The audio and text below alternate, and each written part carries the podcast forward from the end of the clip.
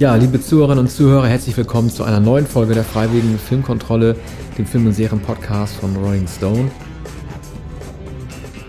Wir machen heute weiter mit dem nächsten Bond-Film und dem letzten James Bond-Film ähm, Pierce Brosnans, nämlich Die Another Day, stirb an einem anderen Tag. Und wir müssen ja nun anfangen mit diesem schrecklichen Lied von Madonna und spielen es kurz ein.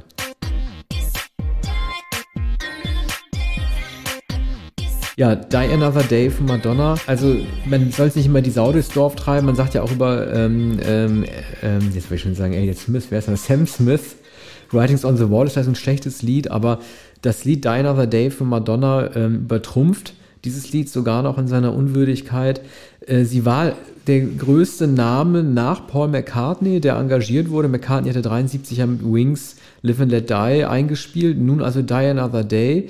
Äh, mir ist nicht klar, warum das Autotune so dünn sein muss, warum die Produktion so dünn sein muss. Ähm, Madonna befand sich 2001, 2002 äh, auf einem neuen Hoch. Sie hatte ja 1998 mit Ray of Light ihr Comeback und diesen William Orbit unter Wasser blubberartigen äh, Klängen, die heute nicht, nicht mehr so gut gealtert sind, aber immer noch äh, interessant sind.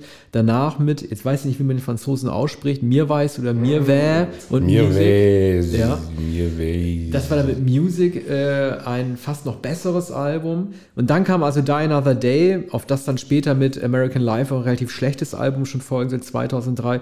Und dann dieses schräge Lied. Geschrieben von Henry Arnold heißt er, oder? Ich glaube, dass Arnold. Madonna das selber geschrieben hat. Ähm, Na, die Musik, die Musik hat sie ja sicher nicht geschrieben.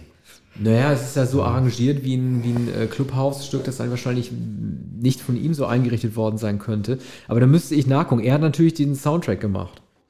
Ja, David Arnold, so heißt er. David ja. Arnold. Ich frage mich, ob der Christian Wagner oder Christian Wagner, der den Schnitt gemacht hat, derselbe ist, der früher den Rockpalast gemacht hat. Ach so, meinst du, das könnte sein? Nein, natürlich nicht. Ja, Aber es wäre doch lustig, wenn der Christian Wagner, den wir vom Rockpalast ja. im WDR kennen, wenn der 2002 dann den Lee Tamahori-Film, den letzten Brosnan, geschnitten hätte. Ja. Vorstellbar ist ja so etwas, denn äh, Dole Zahl Rossacher haben ja Videos für Queen und die Rolling Stones gemacht. Ja. Nachdem sie für Falco gearbeitet hatten. Ich meine, äh, manches also das Video selber zum Madonna-Song, das ist nicht so schlecht, wie man denkt. Also jetzt ist ähm, im Bonn-Film eingespielte Video, also die, die, der, der Vorspann, ne? Also es fängt erstmal neu an, man sieht irgendwie diese äh, Barrel Gun ähm, neu. Erstmal mit so einer auf einen selbst zufliegenden Kugel. Da hat man also stark auf die Computereffekte vertraut. Ich finde dieses Intro an sich mit diesen, äh, wie soll man die nennen, diesen Glaselfen, die da rumtanzen, eigentlich auch nicht schlecht. Aber dann halt irgendwie dieses schlimme Lied. Und auch der Score von David Arnold ist sehr unentschlossen. Auf der einen Seite wird versucht, äh, so ein John Barry-Gefühl ähm, neu zu evozieren mit klassischen äh, äh, Streichern. Dann wiederum äh, gibt es also wirklich äh, so fast schon hirnrissige Café Del Mar Musik. Dann wiederum eine Sache, die es viel zu selten in James Bond Filmen gibt, nämlich äh, die Einspielung fremder bekannter Klassiker. Also London Calling wird einmal eingespielt. Äh, sowas gibt es in James Bond Filmen viel ja. zu selten. Vielleicht ist es eine Lizenzsache. Ich musste an A View to a Kill und Surfing USA denken, als Roger Moore mit dem Snowboard da ähm, über die Eiswipfel äh, fegt.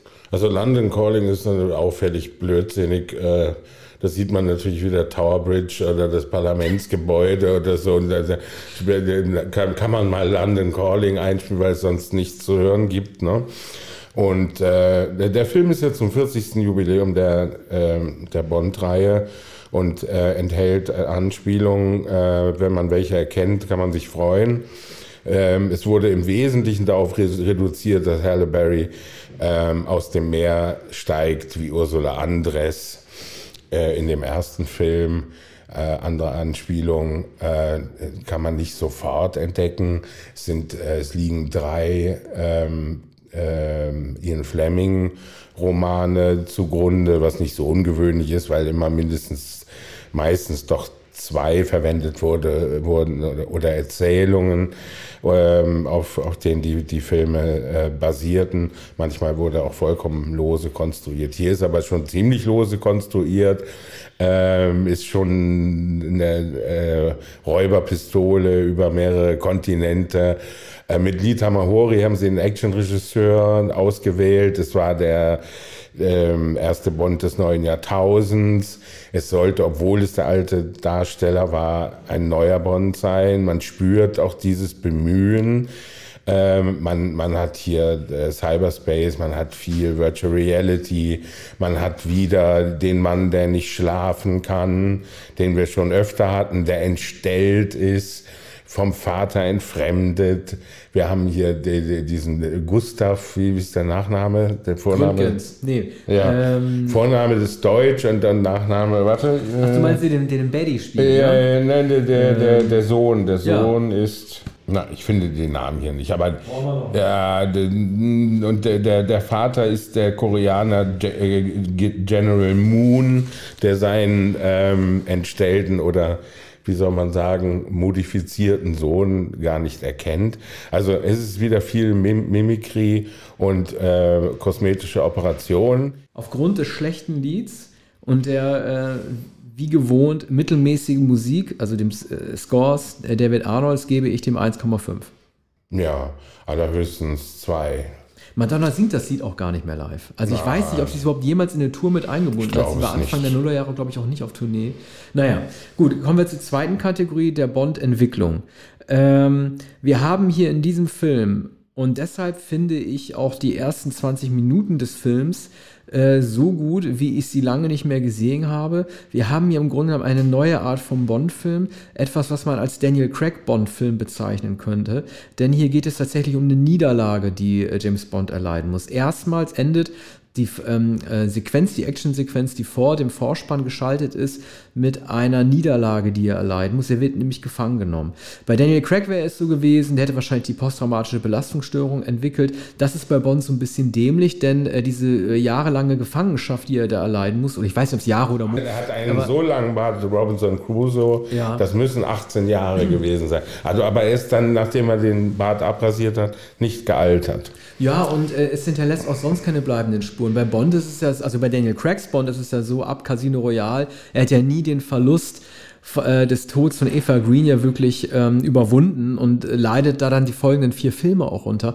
Bei diesem Bond von Pierce Brosnan, das ist sozusagen auch der alte James Bond, dem diese Charakterentwicklung nicht zugesprochen wird, ist es so, sobald er sich rasieren konnte und die Namen auf der Brust verhalten, ist mit ihm alles äh, in Ordnung. Äh, man hätte eigentlich erwarten müssen, dass er einen Showdown mit dem General Moon äh, hätte absolvieren müssen, weil er derjenige ist, der ihn ja einbuchtet. Aber es ist ihm irgendwie egal. Die beiden treffen nicht mehr aufeinander. Das ist eine ganz große Drehbuchschwäche. Er gerät ja nur noch an seinen Sohn, an den äh, kosmetisch veränderten Sohn. Aber den alten General, der für seine Einbuchtung zuständig ist, mit dem hat er anscheinend keine offene Rechnung mehr äh, zu begleichen. Ich verweise dennoch auf den lustigen Spruch, als er diesen Bodycheck ähm, durchmachen muss, nachdem er aus der Gefangenschaft ausgebrochen ist, als der MI6 nochmal durchsucht. Da gehen sie alle seine Organe durch und dann sagt dann eine der Untersucherinnen, die Leber sieht nicht gut aus. Ja, das ist, äh, ist einer der Scherze. Übrigens andere Drehbuchautoren. Michael G. Wilson wechselte hier an der, an der Seite von Frau Broccoli äh, zum Produzenten und er spielt übrigens auch einen General. Also Wilson hat da viel vorher geschrieben jetzt zwei neue Drehbuchautoren, die äh, das zwar äh, wirr zusammengeschrieben haben, aber das sind, das sind einige witzige Dialoge. Es gibt äh, auch das Motiv, dass dieser Gustav ähm, in seiner neuen Gestalt, möglicherweise auch in seiner mentalen Ausstattung, dem äh, äh, James Bond nachempfunden ist. Also man hat es hier eigentlich mit einem vertierten Doppelgänger zu tun, mit, mit Bond als, als Schurke. Deshalb auch das Momentum, ähm, der Dekonstruktion, denn äh, die, äh, Gustav versucht, versucht Bond nachzuweisen, dass Bond selbst ein Schurke ist, dass Bond Selbstzweifel hat, dass Bond alle ans Messer liefert, dass Bond untreu ist, dass er eine schwere Nöte an ist, das wird hier mehrfach gesagt, das weiß man natürlich auch. Aber das sind schwere Anwürfe. Und ähm, gleich am Anfang sieht man die beiden bei einem bei einem Gefecht, bei einem, bei einem äh, Degen- oder Säbel-Duell. Äh, das wird später nochmal wieder aufgenommen und es wird gespiegelt in den beiden Frauen Rosamund Pike und Halle Berry, die dann auch noch ein, ein Degengefecht äh, sich liefern. Ne? Aber im Wesentlichen ist es hier der, der Konflikt äh, zwischen, also in, ähm, am Anfang sehen wir, sehen wir Bond, wie er verraten wurde und wie er in Nordkorea festgesetzt wird. Die Frage bleibt, wer hat ihn verraten? CIA, möglicherweise sogar Judy Dench, also M, möglicherweise dieser äh, koreanische Sohn, der ja gar nicht aussieht wie ein Koreaner, anders als sein Vater äh, General Moon, der wiederum aussieht wie der japanische Schauspieler Toshiro Mifune, den man aus Shogun zum Beispiel kennt. Es ist sozusagen wie, wie der gesamte Film, auch werden wir in der Schlussbewertung auch festhalten, ein Film der verpassten Möglichkeiten ist, zumindest für mich, ist auch das ein Film der verpassten Möglichkeiten der Bond-Entwicklung, sodass ich da leider bei 2,5 stehen bleiben muss. Mhm. Ja, aber es gibt immerhin eine Entwicklung jetzt ganz zum Ende von Brosnans Karriere gab es dann noch eine Bond-Entwicklung, bevor Craig kam. Also drei würde ich, würde ich alle mal äh, vergeben wollen. Also Brosnan hatte dann keine Möglichkeiten mehr. Man muss auch sagen, seine mimischen und schauspielerischen Möglichkeiten waren dann doch schon ziemlich erschöpft. Ähm, ich glaube, dass Craig doch die interessantere Figur und, und für ähm, die Dekonstruktion Bonds wäre Pierce Brosnan sicher nicht der Richtige gewesen. Ne? Die, die, das Psychologische wird, wird doch stark aufgehoben durch die ähm, durch die sehr intensive Präsenz von Halle Berry und vor allem von Rosamund Pike. Ne? Also äh, die, die Pike provoziert ihn immer zu, sie ist Agent Provokateur, sie betrügt ihn, trotzdem schlafen sie miteinander. Das wird dann wiederum auch zu, ein, zu einer Waffe gegen Halle Berry, die wohl ehrlich in, in Bond verliebt ist. Okay, wir haben schon über die Bösewichte gesprochen, dann machen wir da gleich weiter. Äh, für mich ist es eine der stärksten Kategorien dieses Films. Äh, wir haben hier drei verschiedene. Äh, du hast es ja schon erzählt, es gibt einen äh, nordkoreanischen Generalssohn, er wird gespielt, ich muss das nachgucken, ich kannte ihn nicht, von Will Yoon Lee äh, der sich umoperieren lässt, damit man ihn nicht erkennt. Und dann zu Toby Stevens wird der, wie ich jetzt lese, mit Nachnamen Gustav, also mit Nachnamen Graves, Gustav Graves in, in Rollennamen heißt. Also, also gar nicht mal so verkehrt von Ganz und Gründgens. Also äh, das GG hat hier die Rolle gespielt und Rosamund Pike, die völlig zu Recht hier entdeckt wurde für diesen Film und auch gleich ein paar Preise für abgesahnt hatte. Für mich eigentlich neben Barbara Carrera das überzeugendste bösartige Bond-Girl, also Bond-Bösewicht. Ich finde auch, dass, dass dieser Generalsohn, der wird toll eingeleitet. Also auch das ist, was die ersten 20 Minuten auszeichnet.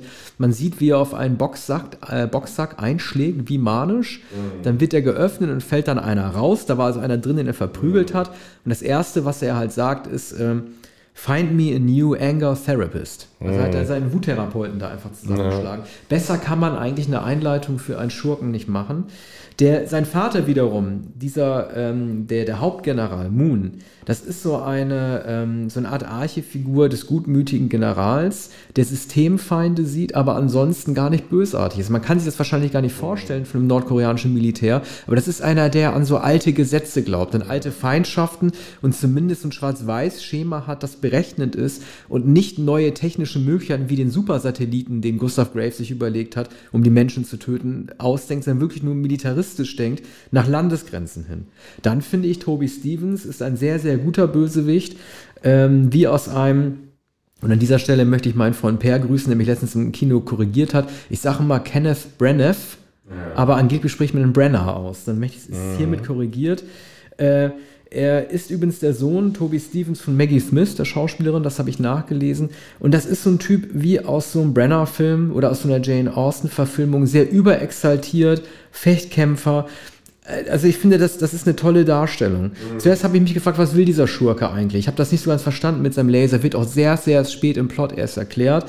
Dann kommt raus, dass er im Grunde genommen so einen Laser entworfen hat, wie Scaramanga im ähm, Mann mit dem goldenen Colt, der halt ganze Landschaften neu planieren kann. Ja, man sieht das dann später auch, das ist auch einigermaßen eindrucksvoll. Ja, es gibt schon ähm, enorme Action-Sequenzen und, und äh, tolle Special Effects. Also Tamahori war ganz auf der Höhe. Ich weiß nicht, was er vorher gedreht hat, aber er muss sich ja sehr empfohlen haben und nicht nur des nordkoreanischen Weg. Wahrscheinlich ist er ja Neuseeländer oder Australien. Technisch ist der Film ganz und gar auf, auf der Höhe mindestens von 2002, greift sogar etwas voraus. Ne? Also heute sieht man natürlich also diese die, ähm, Virtual Reality Brillen sieht man glücklicherweise nicht mehr. Das hatte man schon vorher in, in, äh, in Film mit äh, Michael Douglas Enthüllung. Da, da wurde es schon sehr, sehr ausführlich gezeigt. Hier gibt es auch mindestens zwei ähm, äh, Szenen, die vollkommen in der Virtual Reality entstehen. Das eine ist ganz äh, zum Ende hin äh, der, der Kuss. Äh, äh, Bond küsst äh, endlich Moneypenny auf dem Schreibtisch und dann denkt man so, das kann doch nicht sein und es ist natürlich alles Virtual Reality. Sie stellt es sich hinter ihrer Brille vor und dann kommt John Cleese als Q rein und sagt, hm, sie wirken so angestrengt. Äh, und äh, aber für einen Moment glaubt man äh, jetzt äh, endlich äh, küsst Bond doch noch Moneypenny. Aber das ist natürlich ihre Wunschvorstellung. Dennoch ist es ein, einer der schönen humoristischen Momente in diesem Film, der leider dann ähm, doch zerrissen ist von Action. Man hat wieder das Riesenflugzeug, man hat, man hat hier Island im Eis und das Eisbad und dergleichen. Lass ja. erstmal machen wir erstmal den Bösewicht zu ja. Ende. Bösewicht, also, der Bösewicht ist sehr gut, überraschend. Sieht nicht eigentlich aus wie ein Bösewicht, auch ein Schauspieler, der ähm, wie auch Pike, wie auch mehr oder weniger Halle Berry, nicht in allzu vielen Filmen schon zu sehen war. Und ähm, das ist schon sehr gelungen. Also genau genommen hat man natürlich wieder zwei Schurken, da gibt dann noch den, den asiatischen. Ähm, äh, beide sind sehr gut, vier Sterne. Würde ich auch sagen. Ich würde ihm auch vier geben machen wir jetzt die nächste Kategorie, nämlich das Bond Girl. Wir können da eigentlich auch Rosamund Pike, sie wird ja erst später sich als Bösewichtin entpuppen, mit reinnehmen, als auch wieder M. Äh, ich packe M auch deswegen mit rein, weil ähm, die Art und Weise, wie sie als Vorgesetzte mit Bond umspringen, ich finde das nicht mehr in Ordnung. Also das hat man ja, ähm, ich erinnere mal kurz an Lizenz zum Töten als äh, Timothy Dalton die, die Lizenz entnommen wird, ähm, die seine Geheimagentskollegen sofort auf ihn schießen und zwar auch im Sinne von tödlichem Schuss abgeben, er aber flüchten kann und M dann sagt, halt nicht hier. Nach dem Motto, es wäre okay, ihn umzubringen, aber bloß nicht hier. Und auch hier sagt M, also jetzt gespielt von Judy Dench, so einen Spruch, äh, als sie nicht mehr sicher ist, welche Geheimnisse er hätte verraten können in nordkoreanischer Gefangenschaft. Und er gesagt hat, nein, es ging alles in Ordnung, was hätte ich denn sonst machen sollen? Und sie zu ihm sagt, sie hatten ihr Ziankali. Mhm. Also, dass sie ihm sozusagen nahelegt, zum Suizid zu greifen und das so einfach selbstverständlich sagen. Ich glaube, so kann man mhm. mit einem Agenten wie ihm nicht umspringen. Das ist mhm. einfach, ähm, das macht man nicht. Also, das, das hat er nicht verdient und das spiegelt auch nicht seine Berühmtheit und, und sein Können auch wieder, dass man einem Agenten sowas naheliegt. Äh, das hat mich so ein bisschen gestört an diesem Bond-Girl Judy Dench. Das eigentliche Bond-Girl ist natürlich Halle, Halle Berry. Äh, du hast es ja schon gesagt. Hier entsteigt sie den Wellen. Übrigens, ähm, Pierce Brosnan entsteigt auch den Wellen wie Ursula Andress äh, 40 Jahre vorher. Mhm. Das ist alles so ein bisschen blöd, weil nämlich schon im nächsten Bond-Film, diesmal gespielt von Daniel Craig in Casino Royale, er auch wieder aus den Wellen ja. entsteigt. Das wird langsam so ein bisschen inflationär. Ähm, man muss auch zu Halle Berry sagen, das war eine der letzten bedeutenden Rollen, die sie zu jener Zeit genommen hatte. Das lag zwischen ihrem Oscar für Monsters Ball und dem großen Flop mit Catwoman. Danach war sie relativ bald weg. Also sie hat Glück gehabt, dass sie, dass sie diese Rolle noch bekommen hat. Ich finde sie als Jinx auch ein wenig unterverkauft. Rosamund Pike ist äh, bedeutend äh, eindrucksvoller. Ich finde, dass äh, Bond ein bisschen zu spät mit ihr schläft im Film. Das hätte vorher passieren müssen. Äh, aber er will sie am Ende. Darüber will ich jetzt nicht streiten wollen. Ja. Immerhin will er sie am Ende noch erschießen. Aber der Lederanzug von Halle Berry ist sehr, sehr gut, ne? Ja. Den sie in Island trägt. Mhm. Aber dann sagt der Rosamund Pike später, na hoffentlich äh, läuft er nicht ein, wenn wenn ins Wasser fällt. Ne? Ja. Wird dann zu eng. Dabei ist es schon sehr eng. Ich finde, es gehört relativ viel dazu, eine Agentin, also seine Co-Agentin oder überhaupt eine Agentin einzuführen, so zu verkörpern, dass man nicht sofort merkt, dass sie auch eigentlich auf der gegnerischen Seite steht. Für mich war das doch ein relativer Überraschungsmoment zu sehen, okay, sie ist doch ein Bad Girl. Ja, man, man hat eine gewisse Ahnung, ne? Da sie ja auch an, an der Seite des Fechters äh, von Gustav zu sehen ist, aber da ist so ein ambivalentes Verhältnis. Sie sagt auch gleich am Anfang, als die beiden äh, Männer sich duellieren wollen, also diese, der, Hahnkämpfe, die, dieser, dieser Macho-Schwachsinn, da möchte ich gar nicht sehen. Und dann kommt natürlich das, das ganz ausführliche Duell und dann ziehen sie auch die Hemden aus und wie in alten Zeiten, wer zuerst verletzt ist, wer zuerst blutet, der hat verloren. Ne?